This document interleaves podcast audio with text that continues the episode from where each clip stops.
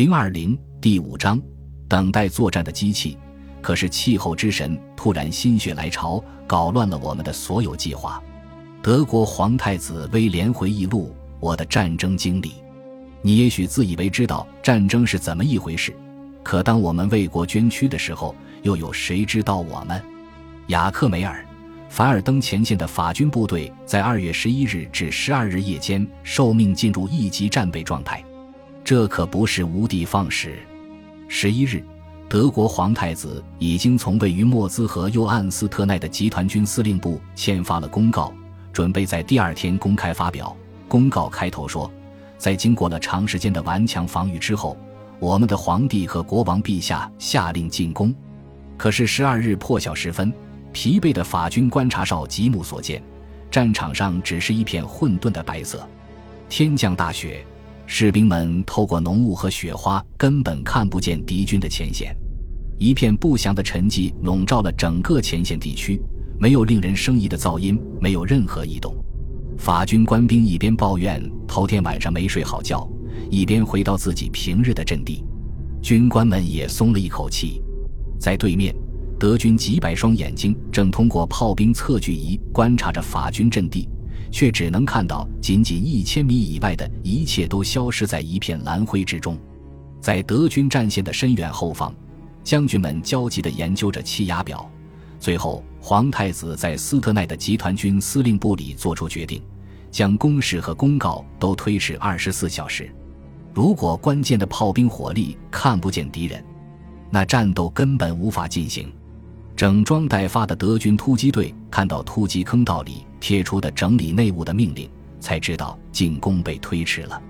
十三日，法军再次接到一级战备的命令，但是因为雪还在下，天气更冷了，法军再一次苦等到次日清晨才解除警戒。德军突击坑道里再次贴出整理内务的命令，军官们将其解读成：如果恶劣天气持续，我们就要在室内战斗。每天部队的作战日志都是同样的记载：又下雪了，雪化了，可是又起雾、下雨、刮大风，还是狂风暴雨。再推迟一天，狂风暴雨，听不见炮声，狂风吹雪，雾气还有寒冷。凡尔登反常的天气为自己的祖国做出了极大的贡献。用一位著名的法国军事小说家的话来说，步兵到一九一六年已经成了等待作战的机器，因为战事逐日推迟，双方的士兵都在等待中日渐心焦，并开始用各种各样的方式熬过这段时间。少数积极的法国军官想让部队利用这个时间修复工事，可是冬天土地冻硬了，活儿是干不了多少，只能徒劳的让部队更加疲惫而已。大多数法军士兵裹在大衣里，玩些战壕中常用来排遣无聊的游戏。有些人用炮弹弹体上的铜箍给远方的妻子做个项链，还有人用发火帽上的铝材给情人做个戒指，上面有时会镶嵌着从德军大衣上取下的纽扣。也有人用空弹壳给孩子做笔帽。他们精雕细刻，有时需要花数月之久方能完工。法军士兵开赴前线的时候，身上携带的装备和给养特别沉重，可业余匠人总能在背囊里找出地方放他的金属小工具。他的小首饰上面刻满了花纹，可惜最后的结局往往是被敌人狙击手的子弹打烂。有些士兵不知疲倦地玩着皮克牌，输光了自己微薄的津贴。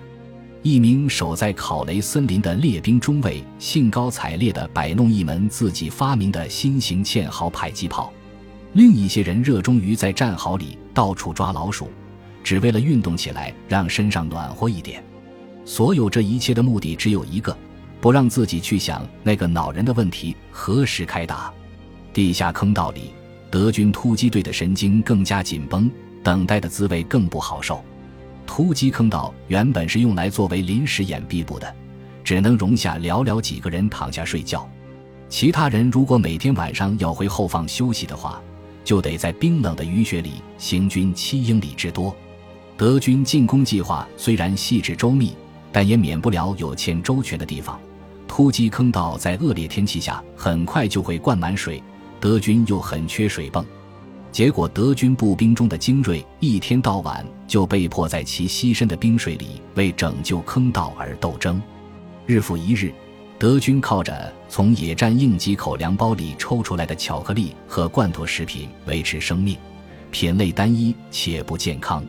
每天都有很多不着边际的谣言满天飞，比如说在比利附近抓住了空投的法国特务，还有报告说穿着德军军装的法国军官潜入后方侦察德军前沿阵地。为此，德军下令逮捕任何看起来可疑的军官。二月十四日，巴伐利亚王储卢普雷希特在北面的司令部里写道：“再这么等待下去，我们就会丧失进攻的突然性。”突击坑道里的每名官兵担心的也是这个。有名曾当过神父的德军士兵在某次延迟进攻之后写道：“难道这就是我们要忍受的考验吗？”德军知道即将到来的进攻的意义，所以比法军更难转移自己的注意力。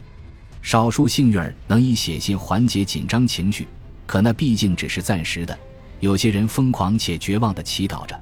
还有些人也许生平第一次思考起了战争毫无意义这个哲学命题，不知道是因为紧张，还是因为寒冷的战壕跟突击坑道里的卫生条件，严重胃疼的病例与日俱增。突击部队在这种条件下很难保持高昂的士气。既然战争双方都在不自然的平静中被迫日复一日的紧张等待。那我们还是趁此机会来看看凡尔登战役前双方部队的日常生活吧。战争史记载了太多的将军，可是凡尔登战役毕竟是历史上最典型的士兵的战争。这场战役的主角是这些卑微的普通士兵，而不是霞飞或法金汉之流。在突击坑道中整装待发的德军突击部队最右翼是第七后备军。他的作战地域在莫兹河跟弗拉巴之间。这个军的士兵来自北德的威斯特伐利亚地区，主要是明斯特、布塞尔多夫和鲁尔工业区，很多人都是农家子弟，吃苦耐劳。战争爆发后，第七后备军打下了法国的要塞城市莫泊日，能干的军长冯茨维尔将军因此获得德国最高军功奖章——功勋勋章。后来在马恩河战役中。又是这个军被匆匆派去堵住冯克鲁克和冯比洛两个集团军之间的致命缺口。德军序列的下一个军是冯申克将军的第十八军，负责地段在弗拉巴和维尔之间，士兵主要来自黑森，是历史上著名的雇佣兵的后代。其中第八师团的历史可以追溯到一六三一年。在德意志反抗拿破仑的民族解放战争中，黑森的战士们在敌对双方都进行过英勇的战斗。普法战争中，该军第二十一师在维桑堡、沃尔特、瑟当朱战役中获得过荣誉，而另一个师第二十五师参加过维翁维尔战役和格拉沃洛特战役。一九一四年，第十八军参加过血腥的讷沙托战役，并在兰斯附近参加了马恩河战役。第十八军左翼从维尔到赫贝布瓦之间是战功卓著的第三军，又称勃兰登堡军，这是德意志帝国陆军的精锐部队。这个军以擅长进攻著称，其中第二十四师将在凡尔登战役中承担一项特别光荣的任务。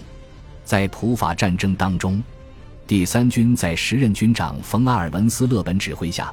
在维翁维尔地区与正在撤退的整个巴赞军团遭遇，切断了法军的撤退路线。一九一五年，这个军以成功的行动把法军赶过了埃纳河，军长冯洛赫夫将军因此获得功勋勋章。